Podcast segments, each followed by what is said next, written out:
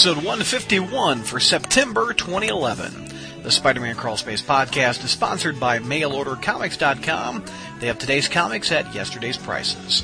An example on this episode is on Amazing Spider-Man number 674.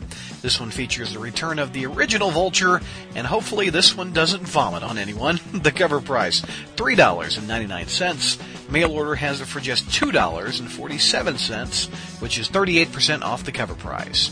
So check them out at mailordercomics.com.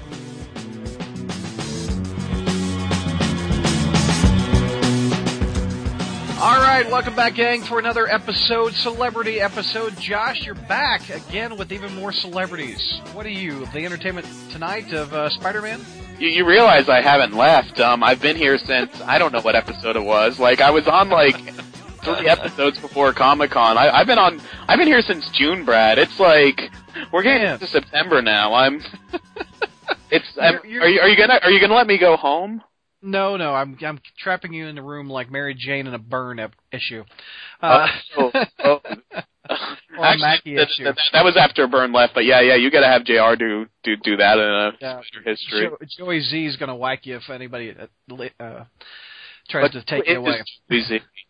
I don't know who Joey Z is. Anyway, we've got this episode has a hodgepodge of people that you talked to at San Diego back in 2010 and 2011, right? Yeah, these were recordings that were done that couldn't support their own episodes because they were either really, really short, in some cases only a few minutes, because in San Diego it's all happening so fast. Sometimes you only get a few minutes with these people. And just due the time and the fact that Brad only has a certain amount of, you know, episodes that he could post a month, they became, I don't want to say lost in the crawl space archives over time, but, you know, waiting for a time to bring them out. And we got some stuff from 2011 to couple them with, so I, I think together they make for some really solid stuff.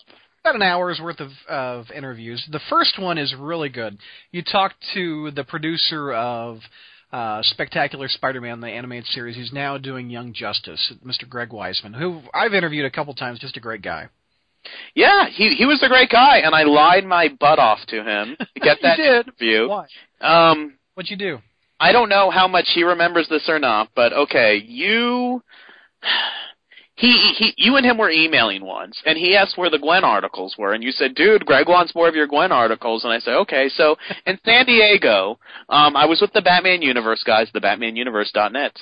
Brad's gonna edit that out. Uh-huh. This episode's brought to you by. Anyway, um, he was promoting he was promoting Young Justice, and I said, "Hey, can I talk Spider-Man with you?" And he said, "You know, I don't really have time, and I'm here promoting Young Justice." And I said, "I'll post another Gwen article by the end of the week if you talk Spider-Man with me." So he agreed, and um, I never got him. it's been a. a year later, and you still haven't posted your. Gwen- That's because you went off on a tangent on Betty. Th- This is this was pre Betty, man. Though there's, um, I, I explained when the Betty articles why Gwen hasn't been up, but no, when I got back from San Diego, there was a lot more brewing than than posting an article things.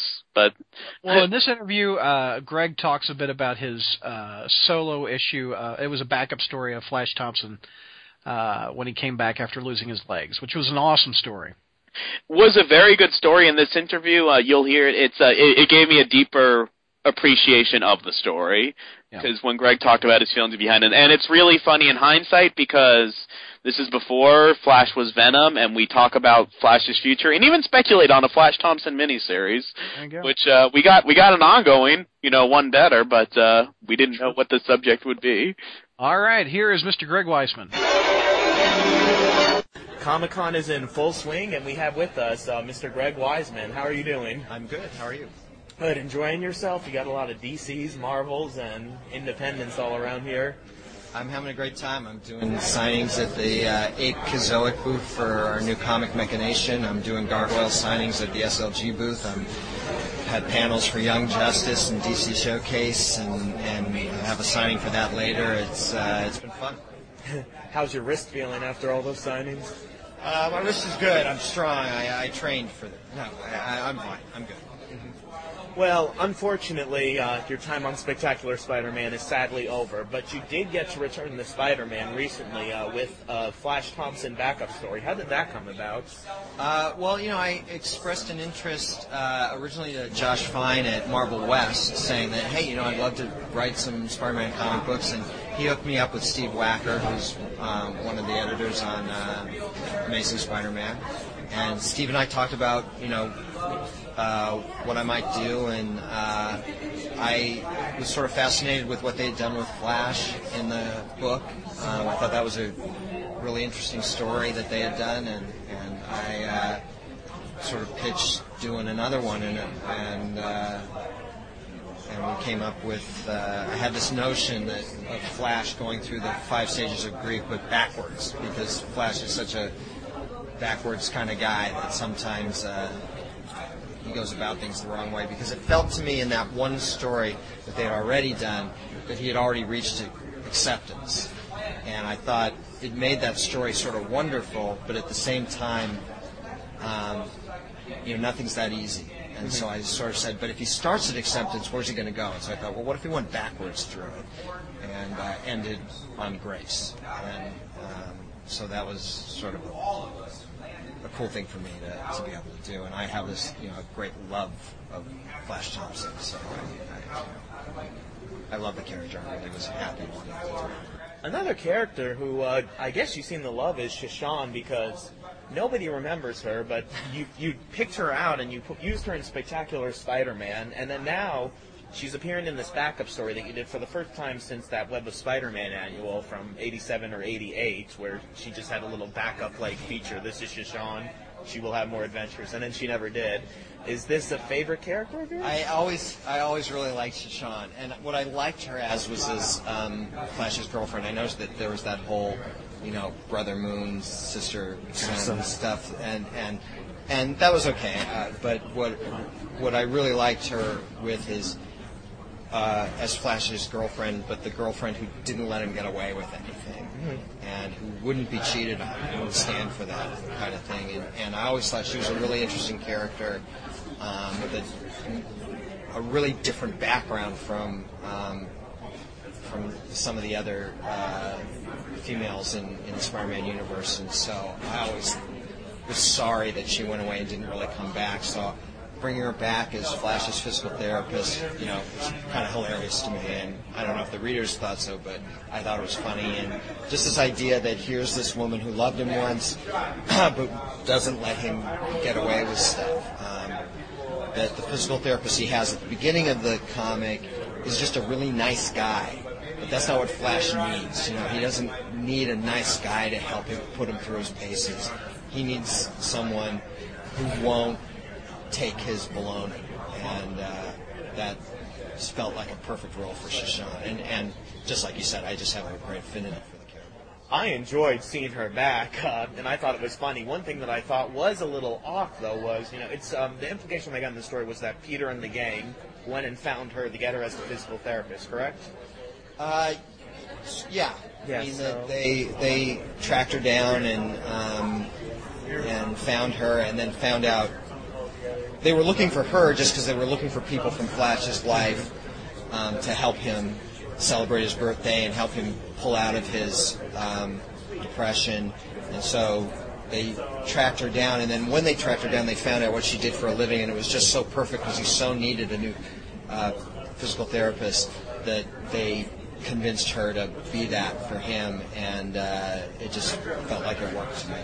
Considering the way things ended with Flash and Sha Shan, you know, him hitting her in the face and confronting her in the hospital room and her saying that she'll testify against him in court, uh, do you think that that was the best thing for his friends to do, or maybe they didn't know about that stuff? Um, yeah, I, I, That, that's what I thought was funny. It's like, hey, surprise, your physical therapist is her. what I remember is, um, you know, Flash was, you know, uh, going through a difficult time, and and uh, um, there was the whole hobgoblin stuff, and and but you know, to me, what what struck me from that period of time is Flash having an affair with Betty, and uh, that to me feels like Flash Thompson. Flash hitting a woman doesn't feel like Flash Thompson. That feels like Flash Thompson under the influence of uh, something else. And so I, to me, to be honest, I was skipping over that. You know, I, I was viewing it as the guy who um, slipped up, not as the guy who was brutalizing a woman, because that to me that's not Flash Thompson. Well, you also, speaking of Flash Thompson under the influence, you brought back Flash's family, his sister Jessie and his father, and not only did you bring them back, but you resolved that storyline from the Spectacular Spider-Man uh, comic series, uh, pre-1998 reboot, where Flash's father was also an alcoholic, and the two of them were butting heads, and you resolved that. And I don't know if I'd say resolved it, but I, I, I wasn't trying to say it was finished. Like you know, suddenly they're right. everything's fine. Well, there's no and- and perfect they- finishes with but, those. But I, I did want to kind of have Flash uh, um, have a moment with his dad that was human and real, and um, and put them on a path that might turn out good and might not. I mean, you know, the guy's got his chip. Uh, his one month chip or whatever, and I forget exactly what chip it was, but um, and so it's it's a step in the right direction, but it's far from a guarantee. And um, you know, doing one story, you don't want to put. You know, I'm not a regular writer on Amazing Spider-Man. Not that I would love to be, but I'm not. And um, and so you don't want to create something that you're sort of. I'm doing this, and I'm sticking the regular writers with something they may or may not want. And so I wanted to do something both with Sha Shan, with uh, Betty, with um, uh, with Harrison, that um, wasn't definitive, but just said, look, here's kind of where I would go with it. If you like it, that's fine. But if you don't like it, nothing is so etched in stone from this one backup story that you guys need to feel like, well, I got to, I'm locked into this kind of. Perfect symmetry too is that Luke Ross did the art for that, and you know he was the person who did the Flash Thompson and his father's storyline back in the '90s too. So I like that touch that it brought on. You also brought back uh, Jason and Tiny from Untold Tales, and even uh, Josh from the Silver Age. I thought that was pretty cool. Well, again, in in doing research for Spectacular Spider-Man, the series, um, the TV series, way back, um, you know, 2006, 2007. Um, you know, I, I knew about all these characters, but I refreshed my memory about all these characters. And we always wanted on that series to never have an original char- main character on the series at all. That was one of our goals, specific goals. And so for us, we uh, um, tried to populate the high school with various high school students from various locations, whether they were Untold Tales or the original 60s stuff, populate uh, ESU with um, with characters from the original series uh, or uh, elsewhere from the canon. So, for example, and it wasn't necessarily clear, but um, in Spectacular Spider-Man, we wanted Eddie's roommate to be Josh. And we just never were able to fit it in screen time wise. It just never quite fit. But uh, that was our original plan that, that Josh and Eddie were freshmen together in a freshman dorm, sharing a room. Um, but it just there just wasn't the screen space to fit Josh in. So we wound up uh, skipping over Josh there. But obviously, Josh, Tiny, um, uh, Jason. Uh, they, were all in my head. Uh, more characters than that were in my head, but a lot of them have been killed off over the years. That's what I was wondering about Um, too. so like Seymour you know, and, and Sally and stuff, I would have put them in too, but they're theoretically dead, so that made it harder. Um, but uh, you know, I had all these high school characters in my head, so when you're going back and doing "This Is Your Life," Flash Thompson, all these guys, you know, from his father and his family to characters who you haven't seen in years to characters who you barely know but you met in that issue where Flash lost his legs. Um, I wanted to really run the gamut of all these people that whose lives Flash had affected in a positive way. Um, and even with Shoshana, who has reason to be angry at Flash, um, she has enough memory of a, the good guy that he was that she was willing to come there, show up, and then take on his case. And that was what I tried to do with the character. That basically, Flash can be a jerk. He can be a jerk, but deep down, he's a good guy. And we tried to do that on the TV series, show that on the TV series. And we, I tried to give a flavor of that in that one uh, story in the Amazing Spider-Man. Any chance of Marvel giving you a Flash Thompson uh, miniseries or something? Well, I'd love to do it. No one's uh, suggested that, but I'd be happy to do it. Oh, that would be really cool. Is there any more Spider-Man related stuff that we might see you on in the future, or does Young Justice kind of have you uh, your schedule booked for a while? I'm pretty booked on Young Justice, but uh, you know I'd be more than willing. You know I love Spider-Man, and I'd be more than willing to, to do more. Uh, all they have to do is ask. I'm there. So uh, I'm happy to do it if they want me. Well, Weisman, um, we at the Crawl Space, we love Spectacular Spider-Man, and we loved your Flash Thompson story, and we'd love to see more from you in the future. Thank you very much, uh, and it was been a pleasure talking with you. Well, I appreciate it. Thanks. All right, our next uh, interview is with uh, Sara Ballantine, and she's a voice actress. Tell me a bit about her. She played Mary Jane, and when I say Mary Jane, I mean the Mary Jane, Mary Jane From the 90s. from the '90s series. Yeah, and this was I was camped out um, in 20 in uh, 2010 for the uh, for, for for for the Spider-Man panel where they announced Big Time, and before then there was a few panels, and one of them was cartoon voices, and I didn't know that she was going to be there, so I was really really surprised uh, and delighted to see her there. So I kind of cornered her afterwards for you know a picture, and this isn't really an interview as much as it is me casually chatting with her and you know recording it because I record everything that I do at Comic Con. Your iPhone gets a workout. Yeah. And um afterwards, you know, there's going to be a little, I guess, uh should we play Yeah, yeah, let, let's play them together. Afterwards, you know, there'll be a little musical break or something for like 10 seconds. And then a year later, Miss Valentine and I were reunited in the second cartoon voices thing. Uh each time both of the both of the chats are cut short because this is between panels. There's people you know, trying to sign pictures. There's people trying to get photographs. The the second conversation with her is cut drastically short. And I want to know the rest of the story. She talks about a fan film that she agreed to do, and then I know. I heard this. Yeah. yeah, but uh, the the first one in 2010, it's really interesting because well, you'll hear it. She talks about um another Spider-Man show that she was almost on. So uh, Sarah Valentine, take a listen. We're here at Comic Con with Sara Ballantine, the Mary Jane from the '90s series. Face it, Tiger. You just hit the jackpot. Awesome. Can you uh, tell everyone real quickly uh, what what you just told me? What was the role that you just read for for the new Spider-Man? Oh, I just read for Aunt May in the new Spider-Man, which goes to show you how ruthless this business is. You go from the ingenue to Aunt May in like just 10 years. It's shocking. but it was so great to do the show, and everybody on it was, I mean, I was the only person in the room I didn't know. We had Ed Asner, we had Martin Landau, we had Malcolm McDowell. I mean, they had great, great talent on that show. What was your favorite episode? Well, I guess it was the one where Mary Jane finally got an acting job, and I was doing theater in the park, in Central Park. Oh, and I really one. wanted Peter there, and I wanted him in the front row.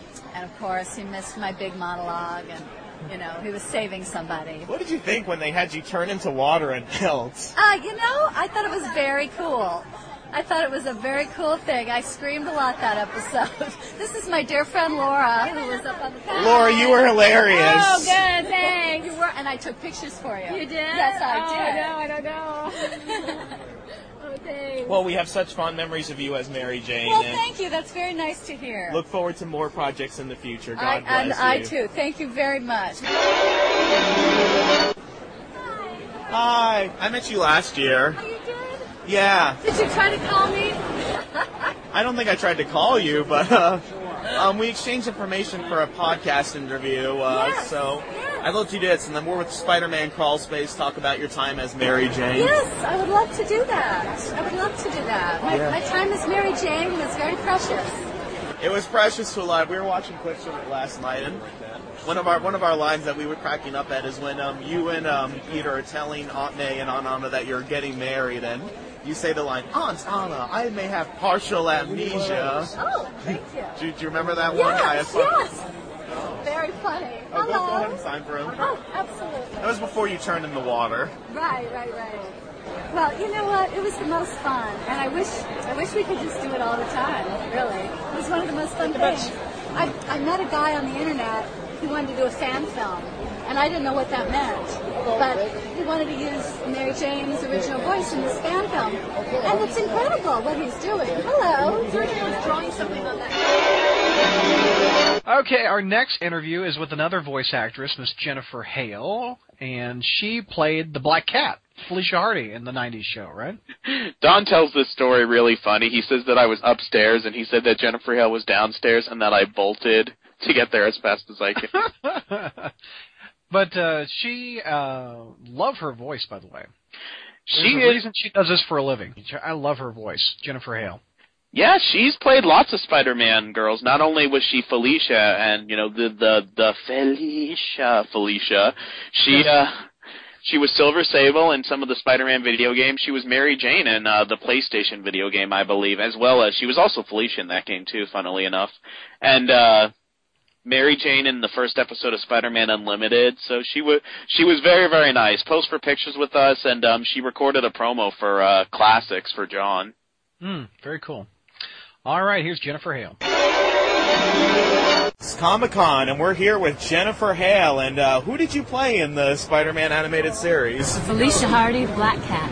That's right. And um, you were also Mary Jane in the 2000 PlayStation game, weren't you? Actually, yeah, in Silver Sable. Uh, yeah, you were Silver Sable in Ultimate Spider-Man. You keep on going back to these I Spider-Man know, women. I know, I know. Which of these Spider Girls is your favorite? Felicia. Felicia. Why do you like Felicia? Why? Because she's also the Black Cat. They ain't nothing better than the Black Cat. Uh-huh. Um, so Felicia was with a lot of men over the course of that show. The Hobgoblin, Morbius, Spider-Man. You know, which one? I wh- can't wh- help what, it. what was your favorite mate? Oh, it's it's all right. It's, they, they they can't help it either. They all have a special place in my heart. They all have a. s- Now, can you tell me about the audition? Do you remember it at all? I vaguely remember it. Yeah, I do actually. Yes, it was. Uh, the director was very interesting, and uh, it, it was fun. I remember that. It had a kind of very classic feel to it. How much did you know about the character when you auditioned for the parts? Only a little bit. Only what they told me. You know, when I went in. Yeah. Now, do you know if they were always planning on making her the Black Cat or not? Were you made aware of the plans for her character? Because you were Felicia for three seasons I wasn't. first. I wasn't aware, and then it came in, and I was really excited. Mm-hmm. Yeah. How did you find out that the show was canceled? You know, we've been on long enough where I kind of suspected it might be. And with animation, you tend to wrap a season, and then it's a little while before you hear if you have another one. And after that many seasons, you, you know, you're okay. If they go, okay, it's, I mean, you're bummed, but you accept it. What was your favorite uh, Felicia line? we, we, we, we, have, we all have a few. It's been a while. Gosh, I don't tell me yours, and I'll say it back to you. oh, oh, let's say it. where the beginning. Wilson Fisk! What is the meaning of this? Wilson Fisk, what is the meaning of this? See, I love, I love when she got all uppity. Oh yeah, she was great at that. Yeah. Parker. Parker. I, that's one thing I was disappointed about. That she never found out that that Peter was Spider-Man. You know, she always just saw him as Parker. I know. And the black cat had a crush on him. What are you gonna do? Yeah, that love triangle, oh, Yeah, the, the, the classic setup. Always. So you you've come back to the Spider-Man world as Silver Sable, Mary Jane. You know, usually usually Silver Sable, from what I've noticed, I guess, like is is it? Er, Do you know if they're going after you? Just are you auditioning? Or they find you? Or is it because of your past work with the character? You know, it's both actually. I should say that I audition and they they will come and find me. Yes, Who will win in a fight, Silver Sable or Felicia? Silver Sable. Sorry. Oh. I know, I know. She's just, you're all right, She's a though. mercenary. It's what she does. She's very calm. Well, uh, can we get a quick promo for you? Sure. Okay, um, I got one. He's got a quick one. This is um, Jennifer Hale, the Black Cat, and you're listening to Spider-Man Crawl Space. Got it. This is Jennifer Hale, the Black Cat, and you're listening to Spider-Man Crawl Space. And the other interview is uh, with Erik Larsen, who was the penciler of Amazing Spider-Man back in the '90s. He uh, replaced uh, Todd McFarlane, and you get to talk to him. Yeah, this was in the last half hour of uh, Comic Con 2011 as uh, I think we were getting ready to go and doing some last minute shopping and I think it was Don who spotted Erik Larsen. I think he texted me like, "Dude, Erik Larsen's here." He I guess I like I like Larsen's stuff back in the day. it was yeah, it, it, it, it was funny stuff. Uh, I I- I wish he was a little happy about it, about his time on the book, but uh yeah, after you listen to this, uh, form your own opinion. But I, I take away that he didn't really like drawing Spider-Man. I don't know. I I think he likes the bigger, muscular, savage dragonish type Hulk Thor characters. But anyway, Erik Larsen. All right, we are here with Erik Larsen. Eric, how are you doing? I'm doing fine. All right, and uh, your time on Spider-Man is uh, well remembered. You came on to Amazing right after um, Todd McFarlane left. Was that a lot of pressure for you? It was a fair amount of pressure, but um, since everybody was pretty much expecting it to fail, um, it kind of there was, in a way, less pressure because you know if it if it went down while I was everything what everybody expected, and if it didn't go down, then I was a miracle worker. So it kind of the kind of the pressure was not as extreme as one might think it would be.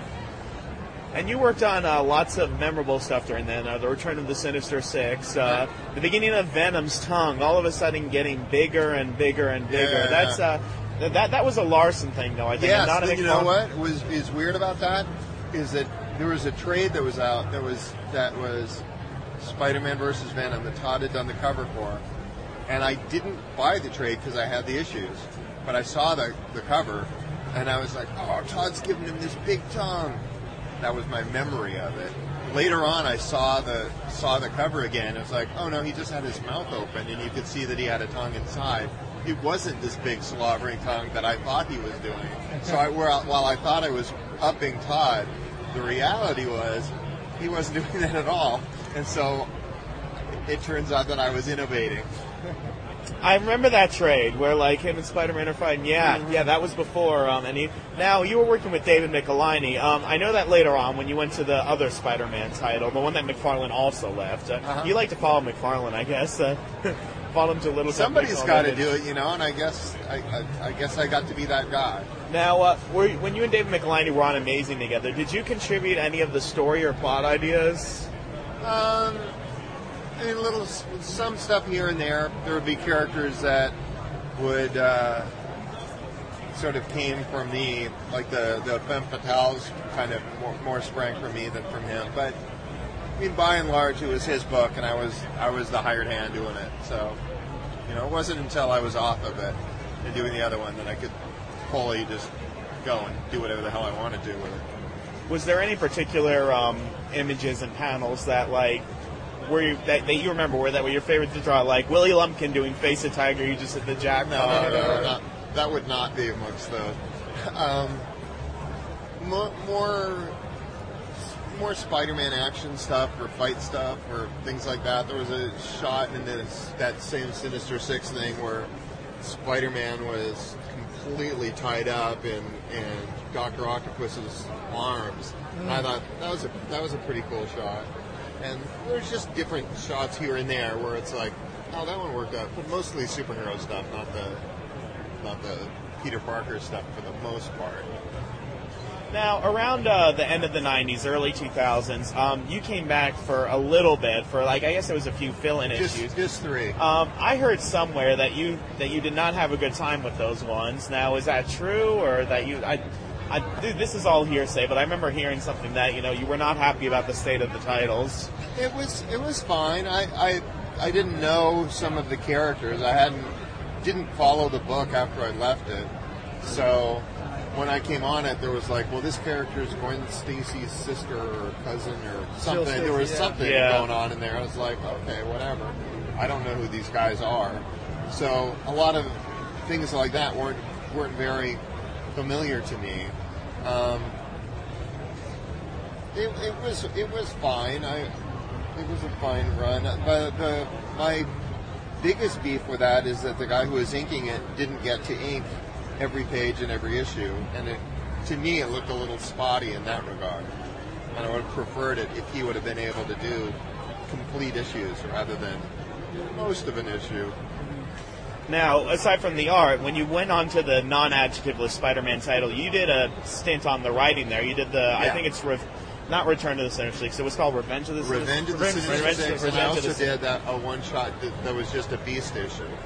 Yeah. Uh, right, that- that- right. Is that when he goes to um, ask him about uh, paternity, right? Yeah, yeah, yeah. To, Yeah. th- th- if, if he could conceive uh, with with his radioactive flow with Mary Jane, I think. Yeah.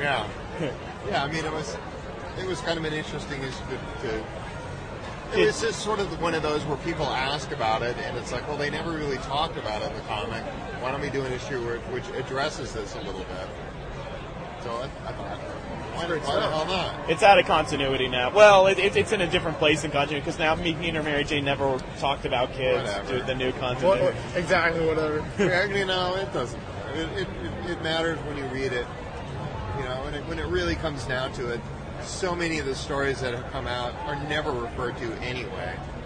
So, mm, did right. that happen or did it not happen? Does it does it does it matter that much? I guess, kind of, but it, it can't make sense as a whole because then you would require everybody who's writing the book to read 50 years worth of continuity, which is that's a hell of a lot to read. Well, you also did uh, Mary Jane wanting to do a nude scene in a movie. That was one of your plot points, I that, think. and that was being she was being offered a role, but she would have to have a nude scene in it, and she was sort of debating whether or not she wanted to do that, and ultimately decided she did not. Do you have any more Spider-Man stories in you? I could always come up with it. I, I mean, there's always stuff to do. I- Not that I'm sitting here going, oh, I'm burning with this Spider-Man story that I never got to tell. Because I don't. I pretty much got to do what I wanted to do. There were things that were being suggested by fans that would have been a fun thing to do had I stayed on it. Uh, I mean, just fans are, regularly had suggested, why don't you guys do a Spider War? We have all the characters that are spider related get into some big mix up. It's like, Oh that yeah, they, they, they, they, they, they did that last year with Grim Hunt. Yeah. I guess they're doing something similar this year called Spider Island. So they got around to it, but Twice. yeah, twice. Anyway, it was it was fun while I was on it. It wasn't a book that I sought out to do particularly. It was just a book that I that was a good gig and it was open, so I jumped on it. But I was always more of a Hulk, Thor, Fantastic Four, sort of a the big brawny guy kind of stuff rather than these like Clearly. skinny guy stuff. so when I go off and do my own book, it's like I'm doing I'm doing that. I'm doing the kind of book that I wanted to do there. So it's, it's a, and people have wondered like, well, how come you didn't do something more like Spider-Man? It's like, well, because That's not what you're that wasn't what I wanted to do, really. Well, thank you very much, uh, You're Erik. Larsen. You can check out his stuff. Um, he's with Image Comics still, right? Doing Savage Yeah, Dragon. absolutely. Uh, your Felicia was my was probably one of my favorite um, drawn versions of her. I just thank love. you. I love whenever she showed up that that little like evil grin on her face. that was- It was a fun book to be part of. It really was. Thank you very much. There you go. Also, had a chance to talk to Eddie D'Angelini. He's got a Stan Lee project coming up. What's that about? Yeah, he uh, worked on a movie uh, called I think it's with Great Power, the Stan Lee story. And last year, uh, San Diego 2010, he uh, promoted on the boards. I got in touch with him and uh, had a chat with him about the movie, and it, it turned out to be the beginning of um, I, I don't want to sound cliche, but a very beautiful friendship because he was able to put together the little message that Stan, uh, you know, gave to Ava last year, and uh, Awesome. yeah, and then he came on to classics, you know, for a really funny romp of episodes that uh that that was uh towards the end of last year. That was fun. And uh we hung out with him and his wife uh this year in San Diego too. We all went to see Captain America and actually um on the video review that we did for Captain America that's uh that we put on the crawl space, that's uh he he's on that talking about the movie. So Yeah. What's his role with the with the film? He was the comic uh, he he did little errands and stuff and i think he was the comic like archiver like what like in the ending credits for the movie when they screened it last year they had like different panels from different comics and eddie said he was the guy that had to find some of those so Oh, okay. i think i think the official title was like researcher or something he joked about it on the episode of classics Spider Yoda, if you will. He's, uh, well jr jr spider yoda maybe maybe eddie spider kenobi there you go. you got to have the Holy Trinity. uh, So you know, Yoda, Kenobi, and I don't know who the third guy would be in that. Anyway, here's Eddie. Comic Con is in full swing, and we are here with uh, Eddie D'Angelini, who uh, worked on a very special project that's going to be screened uh, tonight. Can you tell us a little bit about that? It's called With Great Power, the Stan Lee story. It's a full length feature documentary on Stan Lee, basically from his early childhood all the way up to literally the present.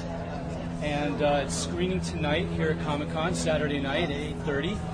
And there is a panel afterwards with Stan, uh, Lou Ferrigno, Jim Lee, a bunch of other celebrities. So definitely, uh, it's one of the highlights of this year's convention.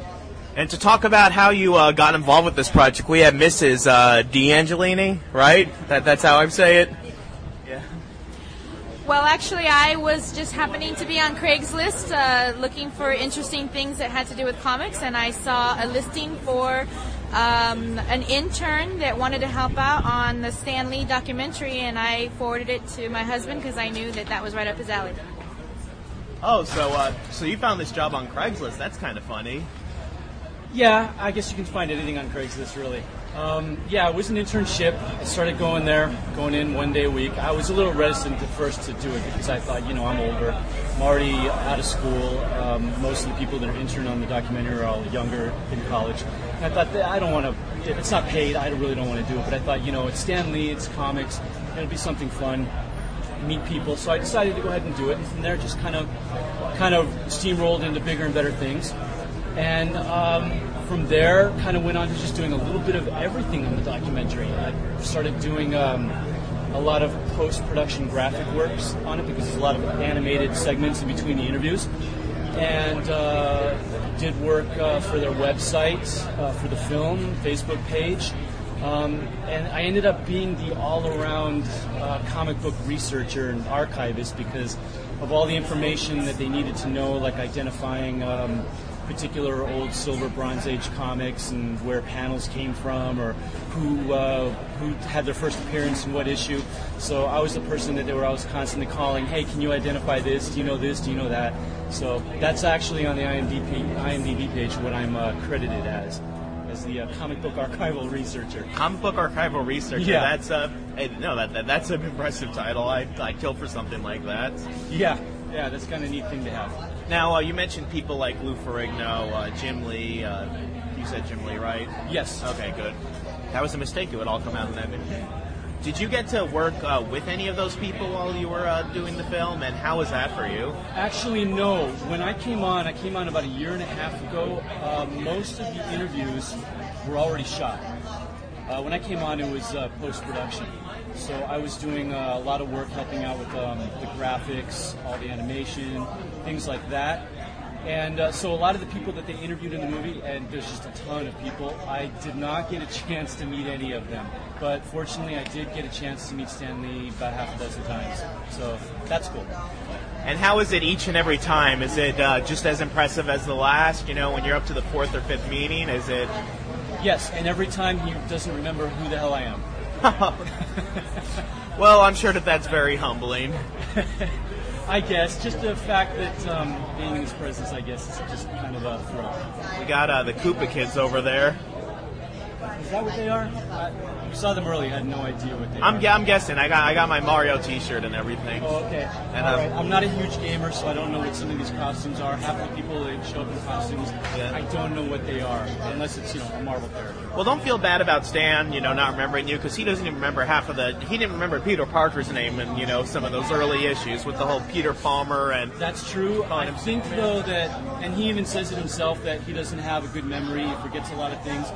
But um, I suspect that part of that is maybe a bit of a put on because when you talk to him face to face, or you're in a room with him where he's talking to people, he'll recall things that you wonder how the heck he even remembers that. Selective memory. It's uh. I think so. Awesome, awesome I think when you're 87 years old, you can um, you can just say yes, selective memory. You can decide what you want to remember or what you don't want to. So when you met with Stan those half a dozen times, and you know, obviously most of the movie had already been put together. Uh, what was his? What was your involvement with him uh, during these meetings? They, they weren't actually meetings. They were just a lot of people that were crew would at least one time have a chance to maybe meet him, take a picture with him. But uh, since I kind of was working pretty closely, after a while I started working pretty closely with the two producers. So whenever they needed to go meet up with Stan or uh, go check on things at his office, a lot of times, you know, I was just along for the ride.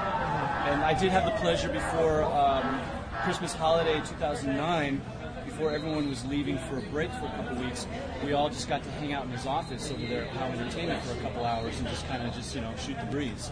So that was a cool experience. Is there anything in the movie uh, that will surprise uh, fans, even the fans that know Marvel's story front and back and know Stan's story front and back? Is there any, you know, interesting facts or little tidbits that we didn't know before? Well, you do find out a few things about his personal life, uh, his family life, things like that growing up well before he even uh, started working for Timely Comics that uh, I didn't know. I mean, when I came on, I, I, learned a few things about him that, that I wasn't even aware of. Um, I hate to give anything away. I'd rather people either catch a screening or uh, pick up the DVD when it comes out. But definitely, he goes into it goes into uh, certain aspects of his early childhood and you'll you'll hear and see things that you didn't know about. You see a lot of uh, archival photos from him as a child and his parents that were never released before. Oh, cool. So yeah, that's definitely cool. And then you know he talks about things that you kind of get his side of as far as like uh, his fallout with Steve Ditko. Things like that, and then eventually meeting up with Steve Ditko again uh, just a few years ago, and how they actually kind of you know really yeah. okay. That's um, that's not one of those widely um, told no, things. it's not. He does tell about how just a few years ago he was in New York visiting, and he did happen to run into Steve Ditko, and actually they were very friendly with each other. And even, I don't know if this will ever come about, and even talked about maybe even doing something together sometime. Oh God, that would be a Stan and Steve reunion. That would be something. Uh, maybe, Yeah. maybe, maybe for Comic Con 2011. That'd be funny if you just whipped Steve out at the screening. Probably not, though. Uh, Probably not. I, I don't know. I don't When- know what it is about Ditko, but he's a very No, odd guy. Oh, he's he's a recluse. He would never do a Comic Con. Uh, now, uh, you you mentioned uh, when it comes out on DVD. Uh, when will that be? Well, so far there is not actually a release date for DVD. Um, I did hear earlier, I don't know if anyone in the LA area would want to see it if they can't make it here this year, but uh, there is talk about maybe having another screening in LA. Um, beyond that, I don't have the information. And where can fans get the update uh, to the movie? Definitely go to the website. It's www.withgreatpower.biz, and that's .biz, not .com. And uh, on there, you'll find links to the Facebook page and the Twitter page, and definitely Facebook page. You will find constant updates, and uh, we're going to put up a lot of photos too of the screening once we um, probably get back to LA. And definitely, there will be ongoing news about uh, DVD release or any other screenings. And moving from Stan Lee to um, a little creation of his from an obscure magazine, Amazing Fantasy 15, called uh, I think it was Spider Man. Never heard of him. Yeah, neither have I. But uh, when you uh, went onto the crawl space and were uh, promoting the thing, you mentioned that um, I'm assuming that you're a Spider-Man fan due to you know how you found the website and us and everything. Are you reading current Spider-Man comics now? Yes, I am. In fact, I right now currently am one issue away from owning every single issue of Amazing Spider-Man. Oh, what's that one issue? Number two. Have you have you been looking around at I these have, shops here? I have. The only one that I found that's maybe even affordable at this rate was a kind of slightly beat up copy for about 300 bucks. But everything else I've seen has been 800 and up. 300 bucks to complete your collection, though. That's uh, that would be something. That's that's not bad. So of the 600 and uh, I think we're at 38 issues now.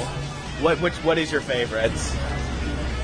You know, I really, really, really love the Stan Lee, John Romita issues. I, for me, John Romita is just the quintessential Spider-Man. That is Spider-Man that I remember as a kid, and uh, those issues I think are some of the great stories. Not to knock Ditko because his stuff was great too, Of course. definitely. But I think Stan Lee is uh, really fleshing out the character. Really started picking up once uh, Romita came on. Eddie, thank you for talking with us. The movie's called With Great Power, the Stan Lee story. Don't forget to go to withgreatpower.biz. That's correct. And definitely a big hello to everyone on the crawl space. I am a listener. I love the podcast. Thanks. Well, hey, thanks for uh, thanks for talking with us today. Uh, good luck finding that issue two. And if anyone on the crawl space knows, it's issue two, right? Yes. Okay. And if anyone on the crawl space knows where he can find it, send him an email. And that's a wrap on this episode. A big thanks to Josh Bertoni for these great interviews. Before we go, I want to give another shout out to our sponsor, MailOrderComics.com. Another example of their great prices is on Venom number 9. This one says that, quote, Flash has suffered great loss during the Spider Island and his heartbreak has just begun. The cover price for the book, $2.99. Mail order has it for just $1.85, which is 38% off the cover price. So check them out at mailordercomics.com. Thanks for listening, gang, for the SpidermanCrawlspace.com. I'm your host and webmaster, Brad Douglas.